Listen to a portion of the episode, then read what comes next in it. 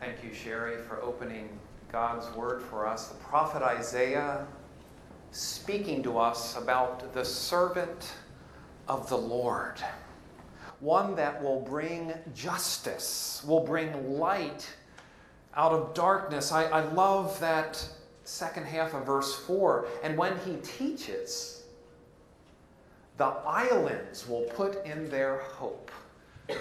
Anybody need to go to an island right now and just take a deep breath? But even the farthest ends of the earth or remote places will put their hope because of who Jesus is. And then it concludes See, the former things have taken place, and new things I declare. Before they spring into being, I announce them to you. I announce them to you. Mark's gospel, as we take a step week two into it, is the shortest and the sharpest of the earliest stories about Jesus. Many think Mark's Gospels may have been the very first gospel written, and it certainly, as some authors say, have the zip and punch of a quick story that's meant to grab you by the collar and make you face the truth about Jesus, about God, about ourselves.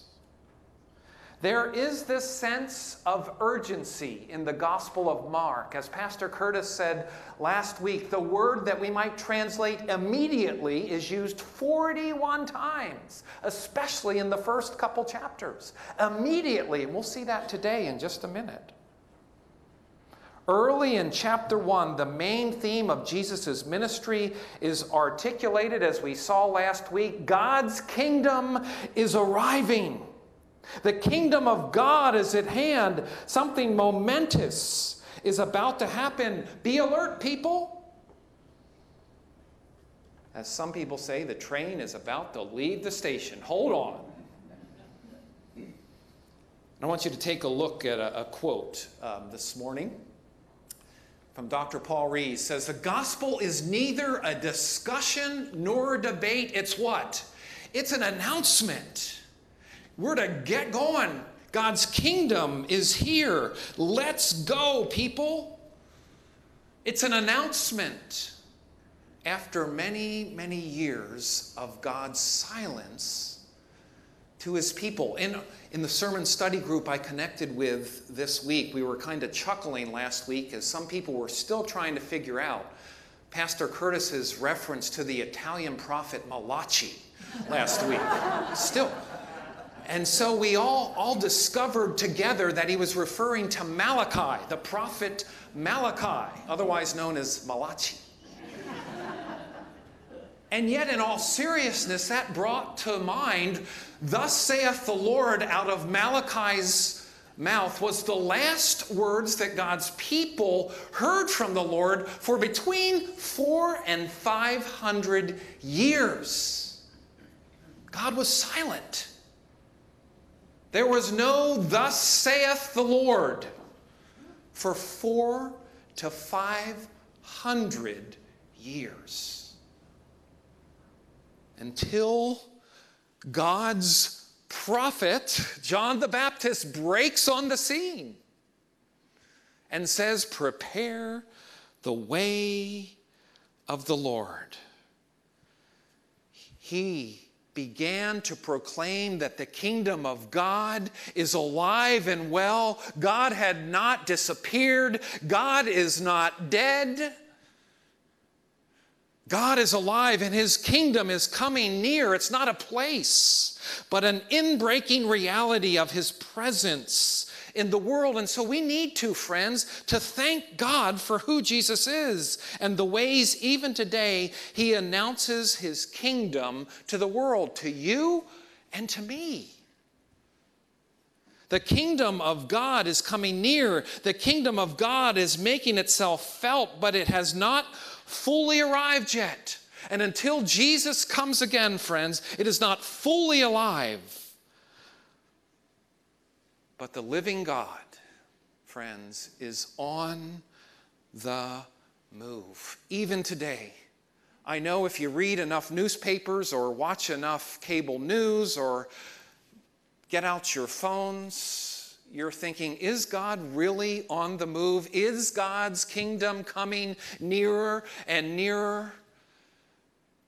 I love how the book of Revelation ends. Yes, come quickly, Lord Jesus. And yet, I think the Gospel of Mark wants us to be ready. It's an announcement. It's not to be debated who Jesus is or what the gospel is. The gospel is good news. It's here for you and me, even on September 18th, 2022. And so today, I want you to take a look at what we're going to cover today in our message time today. Um, if you want to put that slide up, Ben. Um, we're we're going to look at um, the Gospel of Mark and we're going to see and experience, I think, Jesus' authority. He has authority in four areas announcing God's good news, authority in calling disciples, authority in spiritual deliverance, and authority in physical healing. And all this happened day one of his ministry. And people started to scratch their heads and say, Who is this person? And where does he get such authority? You know, we wrestle with authority, don't we? I learned that 235 years ago, yesterday, the US Constitution was signed. 235 years ago. And boy, do we love to debate the Constitution, don't we? 173 years ago, Harriet Tubman escapes from slavery for the first time in 1849, that infamous 400 mile Freedom Trail, where authority on God's people, a certain people of God, was misused and abused. Harriet Tubman, 173 years ago, escaped slavery and led others to freedom into Canada. And then, even just this week, I wrestled with authority. After coming out of a, a movie, I had one of these on my windshield. Apparently, you can't back into a parking space in Glendale to watch a movie. You have to pull straight in. It was an expensive movie. And I ask, as you may do sometimes, who has the authority to write these tickets? Well, somebody does. They're just doing their job, right? Based on an ordinance that was passed and a sign that I obviously missed that said head in only parking. we wrestle with authority. And so this morning, I invite you to open your Bibles to the Gospel of Mark chapter 1, and we'll begin reading. We'll begin reading through several verses. And I want you to think about and experience Jesus' authority in the midst of Mark's theme of God's kingdom is near, it's now, don't fall asleep. Let's get to it. And so, God, as we open your word this morning, we pray that your Spirit would speak your living authority into our lives. May we be humbled before you as men and women, as children of God. Help us to realize that your kingdom is coming, your kingdom is near, and you want us to play a part in word and in deed or actions to bear witness to your kingdom. Listen to God's word, friends. Verse 14. After John was put in prison, so in other words, Mark is telling us John the Baptist's ministry is coming to an end. He'll go into more details later about that and Jesus' ministry is beginning. As John was put in prison, Jesus went into Galilee proclaiming the good news of God. The time has come, he said, the kingdom of God has come near. Repent and believe the good news. As Jesus walked beside the Sea of Galilee, he saw Simon and his brother Andrew casting a net into the lake, for they were fishermen. Come, follow me, Jesus said, and I will send you to fish for people. At once, they left their nets and followed him. When he had gone a little bit farther, he saw James, son of Zebedee, and his brother John in a boat preparing their nets without delay. He called them, and they left their father Zebedee in the boat with hired men and followed him. So all of a sudden, we get this idea of Jesus has the authority to not only proclaim and preach God's word, but to call disciples. Immediately, at once, they left.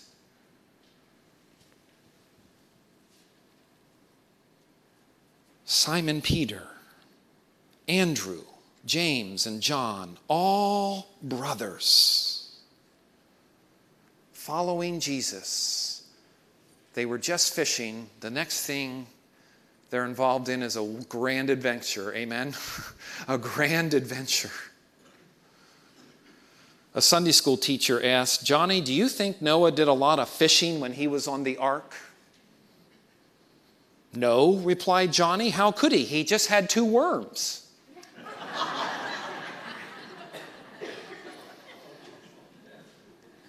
you can't use the two worm excuse, friends.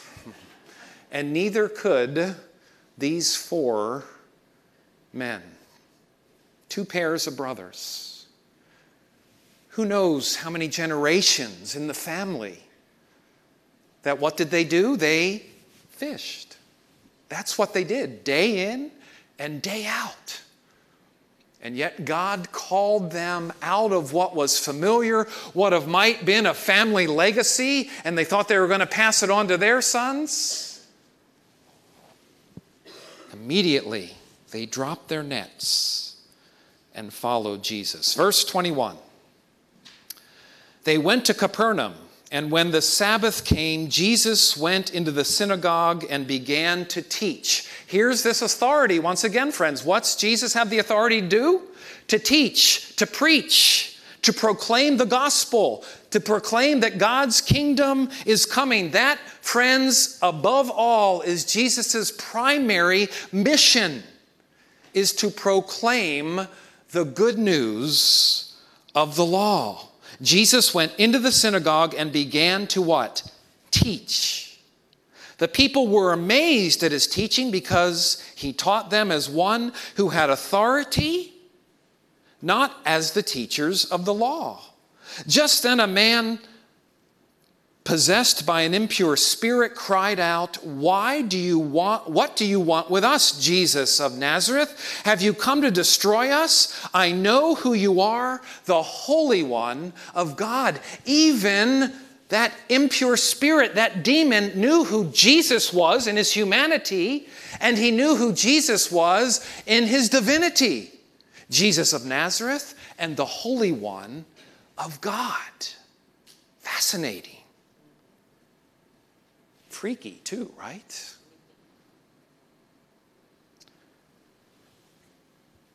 Be quiet, said Jesus sternly. Come out of him. The impure spirit shook the man violently and came out of him with a shriek. The people were all so amazed that they asked each other, What is this? A new teaching? And with what? And with authority. They're recognizing where is this authority coming from? He even gives orders to impure spirits and they obey him. News about him spread quickly over the whole region of Galilee. Verse 29 Jesus' authority will continue in different areas, as we'll see. As soon as they left the synagogue, they went with James and John to the home of Simon and Andrew. Simon's mother in law was in bed with a fever, and they immediately told Jesus about her. So he went to her, took her hand, helped her up. The fever left her, and I might put in parentheses what? Immediately, and she began to wait on them. That evening after sunset, the people brought to Jesus all the sick and the demon possessed. The whole town gathered at the door, and Jesus healed many who had various diseases. He also drove out many demons, but he would not let the demons speak because they knew who he was, as we saw earlier. And it wasn't time yet. It wasn't time yet for him to be fully revealed to all. Friends, Jesus can teach with authority, unlike other people, and even demons must obey him. All this is related to being the Son of God. How does Mark begin his gospel? The beginning of the good news about Jesus the Messiah, what? The Son of God. Verse 11, and the voice came down from heaven You are my son, whom I love with you. I am well pleased. This authority, this ministry that God is directing and calling Jesus to, comes with an authority of who Jesus is. Yet Mark never discloses Jesus being given such authority and power. He simply has it because of who he is. And then again, I think about Simon Peter and Andrew, brothers, James and John, also two brothers. How many generations, as I mentioned, as a fishing family? And that was immediately interrupted that day. Leave everything you know. The usual teachers, priests and scribes, the literate ones, along with the Pharisees, the self appointed scrupulous guardians of the Jewish ancestral traditions, did not teach like Jesus did on day one of his ministry. How did they teach? They always said, as Moses said. How did they teach? As Rabbi so and so said. Is this the way Jesus taught? Jesus spoke with a quiet and compelling authority, all of his own. And with that same authority, he spoke words, as we saw, of healing and spiritual deliverance. So, whether it was shrieking demons, a woman with a fever, or simply whatever diseases people happen to suffer from, Jesus dealt with them all with the same gentle but deeply effective what? Authority. Authority from God because he is the Son of God. We're going to jump ahead to chapter 2, verses 13 through 17 as we close today. Another authority of calling a disciple. And as we'll see in our closing minutes together, this isn't any ordinary person or any ordinary disciple. Once again, Jesus went out beside the lake. A large crowd came to him and he began to teach them. There again is this elevation elevation of Jesus' teaching, preaching, proclaiming ministry of the gospel.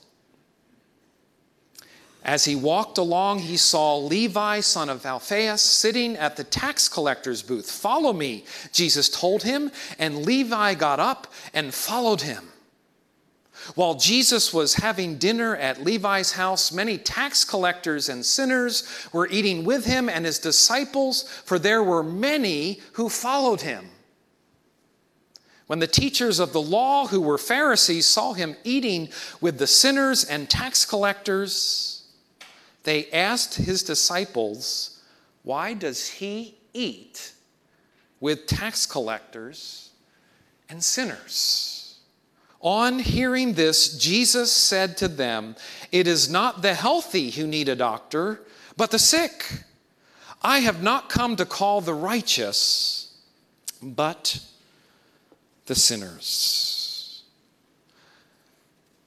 Levi later become Matthew.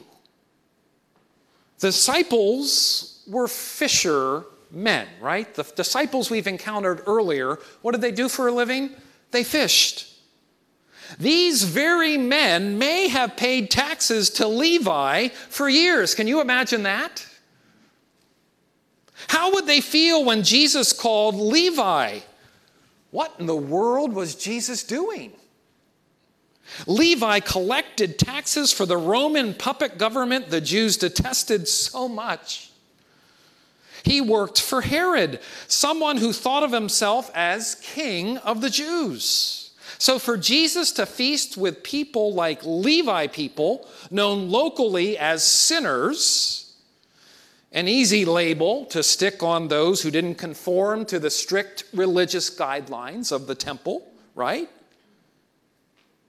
It was simply outrageous that Levi would get the call from the bullpen. Why did Jesus do this? This call narrative is different in that Levi, as I just said, is not fishing for a living, but a despised tax collector. The scribes regarded this move by Jesus as scandalous. Scandalous. The fact that so many outcasts also had gathered around to want to hang out with Jesus in a third space, let's say gathered in one place reveals something of the scope of the scandal. The scribes were beyond mad. The scribes would say that tax collectors and sinners are morally unclean, just as those with leprosy are what? Ritually or physically unclean. Therefore, they conclude that eating with morally unclean people will make Jesus ritually unclean, and therefore he has no business teaching anywhere, especially in the synagogue, in the temple. But Jesus says what? He is a spiritual doctor. I came not to call the righteous, but who? Sinners. Jesus constantly turns conventional categories upside down. The central point in all the controversies we just dabbled at briefly this morning, it all boils down to one word. What do you think that word is? Authority. Absolutely right. It all boils down to authority. Jim Marshall was a gifted defensive end for the Minnesota Vikings in the National Football League. Unfortunately, he is mainly known for an infamous mistake. The opposing team fumbled the ball. He picked it up and ran all the way to the end zone. He thought he had scored a touchdown for his team. The problem is, is that he ran the wrong way. Instead of scoring six points for his team, he gave the opposing team two points. And I think we can relate the scribes, friends, to the Jim Marshalls of Jesus' day. They think they are close to scoring a touchdown and getting into the kingdom of God. They think they are further ahead than anyone else. Jesus is trying to help them see that they are actually running the wrong the people in Jesus' day who seemed to be the most attracted to Jesus were those who knew they were sinful, knew they needed a Savior, were comfortable with Jesus' authority, welcomed his gentle presence, physically, spiritually, and emotionally being healed. The people who seemed most repulsed by Jesus were the respectable religious elite. And I wonder, friends, if we in the church have sometimes reversed that in our history. The respectable religious elite are often the most comfortable in church. The down and out can often feel the most uncomfortable in church. Why is that? They may believe that going to church would just make them feel worse. The church of Jesus, friends, the church here at Good Shepherd should herald the heart of Jesus, longing to receive sinners into Jesus' family. This is his church, not ours. Amen? Amen?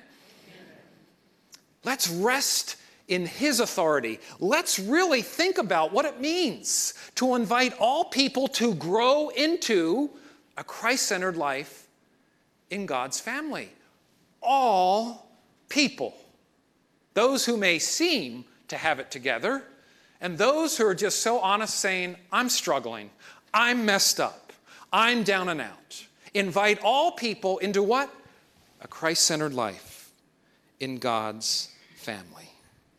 I hope that you can experience Jesus' authority in your own life.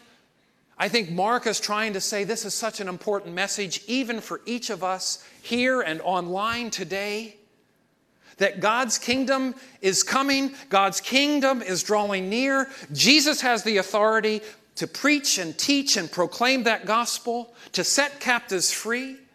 Even the islands will hear of this good news.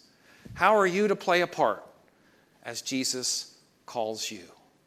As we sing this last song together, Who You Say That I Am, only Jesus can call you to be a child of God. Let's rest in that. Let's believe that. Let's sing that together. Lord Jesus, we thank you so much that you have the authority not to oppress or to limit, but to set free, to redeem, to forgive, to guide and direct. And I pray that not only our ears would hear this morning, but our hearts, our souls would hear that we are children of God because of you. This we pray in your wonderful and powerful name. And God's people say,